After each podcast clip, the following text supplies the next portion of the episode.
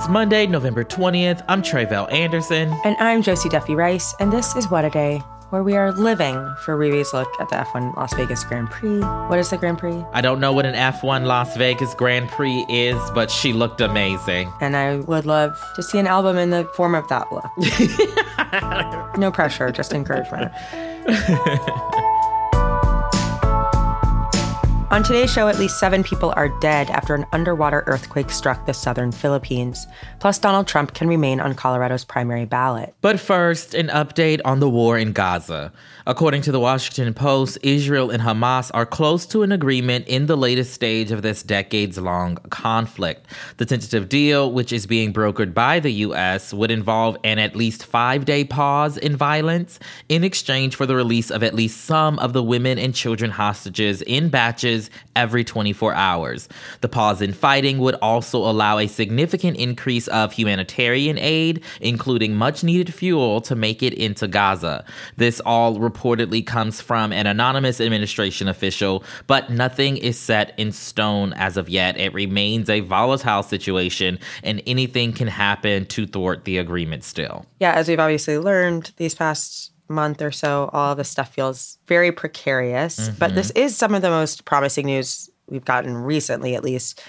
I do notice that you use the word pause and not ceasefire which feels important. Yes. So you'll remember that President Biden and Secretary of State Antony Blinken have both floated the idea of a potential pause. They've been calling them humanitarian pauses over the last couple weeks. They've not used the word ceasefire, seemingly because of the social and political associations attached to it. But I think the word pause is also being used because Israel intends to resume the violence after this break. On Friday, the head of Israel's National Security Council told reporters that a limited ceasefire could be possible, but only after hostages were released. He added, quote, and it will be limited and short because after that, we will continue to work towards achieving our war goals, which they have already said is to wipe out Hamas. No matter the language choice, though, if this deal does come through and a pause in violence does happen, happen, it'll be welcomed news for the entire region over there, which is in extended turmoil over this. Over the weekend, for example, Houthi rebels in Yemen, which is an Iran backed group, they took over a cargo ship linked to Israel that was traveling in the Red Sea, taking hostage over two dozen crew members. The group said, quote, all ships belonging to the Israeli enemy or that deal with it will become legitimate targets. And we've spoken over the last couple weeks how, you know, the Biden administration wanted to make sure that the conflict was as contained as possible and it did not spill over to other countries, but we're beginning to see that it already is doing so. So there was a time in this war where it seemed like Israel would never consider a deal like this. Mm-hmm. Even like a few days ago, this seemed a pause seemed on the table. Yeah. It took kind of a lot to get a couple hours pause mm-hmm. fairly recently. So what has changed? Like why now? Yeah. And why are they willing to kind of even take a five day break, which again, like you said, not a ceasefire. Right. Ceasefire is stopping indefinitely. But a five day break still seems like a pretty big step from where they were. And it is. It absolutely is. According to someone on the inside, this again is coming from the Washington Post. It is partly due to domestic pressure that is forcing Israel's Prime Minister Benjamin Netanyahu to really reconsider these options. As we mentioned on the show before, some Israelis, especially those family members of the hostages, they feel like not enough is being done to bring their loved ones home, and that Israel should have prevented the October 7th attack by Hamas in the first place. Thousands of folks actually ended a five day march from Tel Aviv to Netanyahu's home in Jerusalem on Saturday to demand a different type of action. So domestic pressure is significant, but then I also think international pressure is proving to be effective. In so many ways, Israel is losing the narrative battle as it relates to the conflict, Part of that is because of the disproportionate scale of violence. Hamas killed about 1,200 people in their initial attack, while over 11,000 people in Gaza have been killed since, countless others wounded or injured. That's in addition to the millions displaced from their homes and that don't have enough food to eat or water to drink. Gaza's largest hospital, Al Shifa, is, according to the United Nations, a quote unquote death zone now. Mm. Relatives said that three more journalists have been killed by Israel, bringing the number to 48, according to the Committee to Protect Journalists. Also, more than 100 countries have called for a full and immediate ceasefire. Mm. And Netanyahu even acknowledged the impact of the international community on Saturday, saying, quote, for international support to continue, humanitarian aid is essential. Because of that, we accepted the recommendation to bring fuel into Gaza. So he's basically saying that the only reason he was allowing fuel into the Gaza Strip is to maintain whatever international support that is going on. But as I already mentioned, this supposed deal is not final. As we have seen, as you have just mentioned, the conflict is ever evolving but we will be sure to bring y'all any updates as we have them. Yeah, it's definitely a choice to say, like, we're giving them aid because it's a PR move. And that's exactly what it sounds like, yes. Thank you for that, Tre'vell. Now, in other news, on Friday, Sam Altman, the CEO and co founder of OpenAI, was ousted from his own company by the board of directors. OpenAI, of course, is the company that created ChatGPT, the most visible AI tool of our time. Altman's ousting was not only a shock to him, but also a surprise to others in the company and to Silicon Valley more broadly, and it could have an effect on the immediate future of AI. But as of record time, the question is actually whether or not his firing will even stick. So a lot has happened this weekend. Definitely a lot has happened. This kind of came out of nowhere. Let's start with what happened on Friday. Tell us a little bit about Altman and what he experienced. So Altman founded OpenAI in 2015 it originally was a nonprofit focused on like making sure that AI benefited humanity. In 2019, it became a for-profit company, and its entire focus has basically been AI, developing AI, controlling AI, etc. As you probably already know, ChatGPT is one of the leading and most public AI projects in existence. 100 million people use it every week, and it's really accelerated regular people's access to AI, and therefore the conversation around the need to regulate AI. And in fact, Altman has been a pretty vocal proponent of regulation, at least to some degree, which I will get to more in a minute. Anyway, suffice it to say that Altman was one of the tech industry's most prominent leaders and CEOs, especially over the past year. And basically, no one expected him to be fired, including, as I mentioned, himself. He did not see this coming. But on Friday morning, the board fired him. They did it. They said in a statement that, quote, Mr. Altman's departure follows a deliberative review process by the board, which concluded that he was not consistently candid in his communications with the board, hindering its ability to exercise its responsibilities. The board no longer has confidence in his ability to continue leading OpenAI. In the hours after he was fired, the president of OpenAI, George Brockman, also quit. Brockman had co founded the company with Altman. Deliberative review process sounds very intentional, like mm-hmm. they know mm-hmm. exactly what they did and why they did it.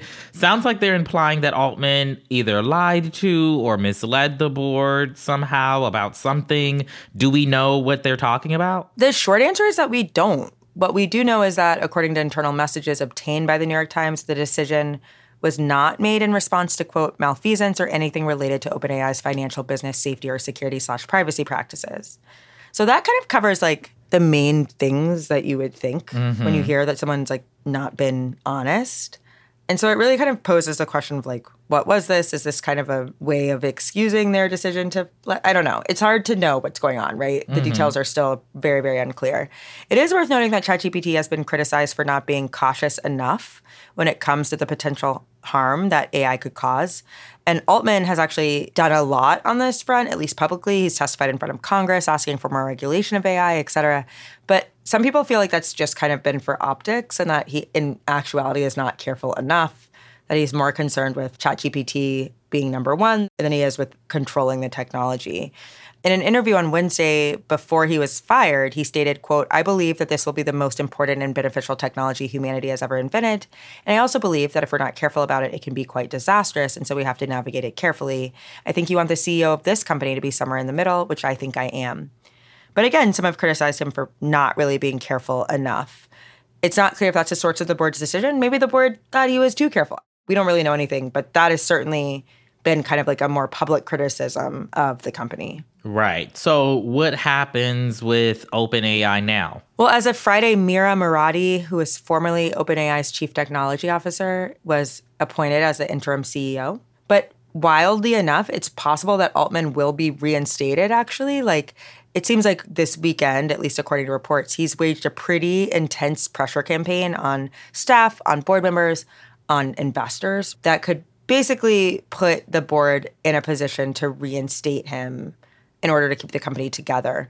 And it could also lead to some fundamental shifts on the board. So instead of him really being ousted, we could see board members mm. losing some power here or power shifting. Mm-hmm. But as of right now, that reinstatement is not a guarantee, at least as of record time on Sunday night. So we are going to keep our eyes on the story as it continues. But that is the latest for now. We will be back after some ads.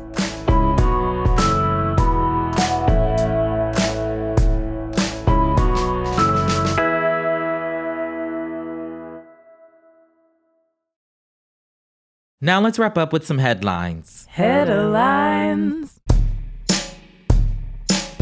At least seven people are dead and two others are missing after an underwater earthquake struck the southern Philippines on Friday. The 6.7 magnitude earthquake hit the Mindanao region at 4:14 p.m. local time. No tsunami warning was in effect. The tremor damaged a school and dozens of homes, caused ceilings in shopping malls to fall, and cut power across villages. City officials said on Saturday that 32 people were hospitalized and more than 500 others had minor injuries. Earthquakes in the Philippines are frequent because the group of islands lie along the Pacific Ring of Fire, a region that the United States Geological Survey describes as the quote, most seismically and volcanically active zone in the world. Earlier this year, a 7.0 earthquake struck the northern Philippines and killed at least four people. On Friday, a Colorado judge dismissed an effort to keep former President Donald Trump off the state's primary ballot in 2024. It's another win for Trump after courts in Minnesota, Michigan, and New Hampshire rejected similar legal claims in recent weeks. Colorado District Judge Sarah Wallace wrote that the 14th Amendment's insurrection clause, the part of the amendment that bars insurrectionists from public office, did not apply to a president. However, Wallace simultaneously ruled that Trump, quote, engaged in an insurrection by sparking the January 6 attack on the U.S. Capitol and rejected his attorney's arguments that he was simply exercising his free speech. The case, brought by the watchdog organization Citizens for Responsibility and Ethics in Washington, was the first to go to trial and is seen as a test case for the broader disqualification effort. The group has already said that they would appeal to the state's Supreme Court. Former First Lady and humanitarian Rosalynn Carter died peacefully yesterday with her family by her side in her Georgia home. She was 96 years old. Rosalynn devoted herself to different social causes throughout her life, but particularly in mental health advocacy. She was seen as an extension of President Carter and his decision making, earning her the nickname of the Steel Magnolia. In fact, she was the first First Lady to set up an office in the East Wing of the White House and only the second to testify in Congress after Eleanor Roosevelt. After leaving Washington, the husband and wife team founded the Atlanta based Carter Center in 1982, which houses Jimmy Carter's Presidential Library and an influential nonprofit focused on international peacekeeping. Rosalynn was diagnosed with dementia in May, and on Friday, the Carter Center announced she had entered hospice care. Former President Jimmy Carter said in a statement shortly after his wife's passing, quote, Rosalynn was my equal partner in everything I ever accomplished. She gave me wise guidance and encouragement when I needed it. As long as Rosalynn was in the world, I always knew somebody loved and supported me. As a Georgia native and current Georgian, it's very sad, but she lived a really good life. And finally, we've got some good news for Angelenos ahead of the holiday weekend. The 10 freeway in Los Angeles is expected to be, quote, fully operational before this morning's rush hour. That's according to California Governor Gavin Newsom, who said at a news conference yesterday that the freeway was safe to reopen as early as Sunday night. He was joined by LA Mayor Karen Bass, Vice President Kamala Harris, and Senator Alex Padilla. I feel like to understand how important this freeway is mm-hmm. to LA and California, all you have to know is that the Vice President was part of this announcement. Take a listen to what Vice President Harris had to say. The work that happened here is extraordinary. And it really is a function of the will and the ambition of the workers on the ground who understood what closure of the 10 would mean for folks on a daily basis and their commitment as public servants, as union members, to get this thing done. I have to say, this is like the only infrastructure project I've ever seen be finished ahead of schedule. So that alone feels like news to me.